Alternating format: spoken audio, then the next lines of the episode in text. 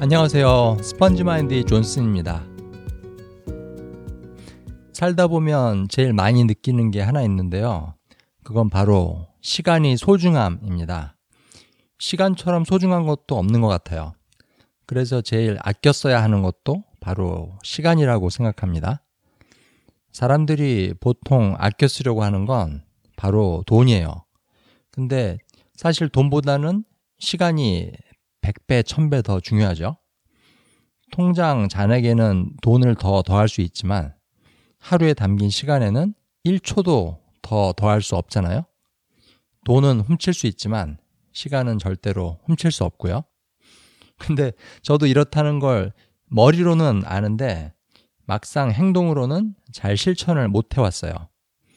제 생활을 가만히 들여다보면 낭비하는 시간이 너무 많았다는 거죠. 뭐 인터넷 서핑하고 유튜브에서 쓸데없는 동영상들 막 보고 페북에서 남들 어떻게 사나 맨날 들여다보고 내가 뭐 스파이처럼 이 사람들을 감시해야 되는 것도 아닌데 그래서 시간을 좀 아껴 쓰기로 했습니다. 쓸데없는 짓들은 안 하기로 했고요. 될 수 있으면. 그러니까 확실히 시간이 생기더라고요.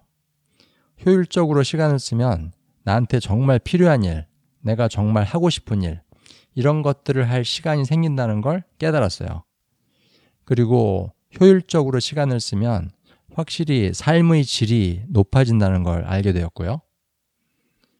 근데 시간을 아껴 쓰면 안 되는 게 있어요. 그건 바로 관계입니다.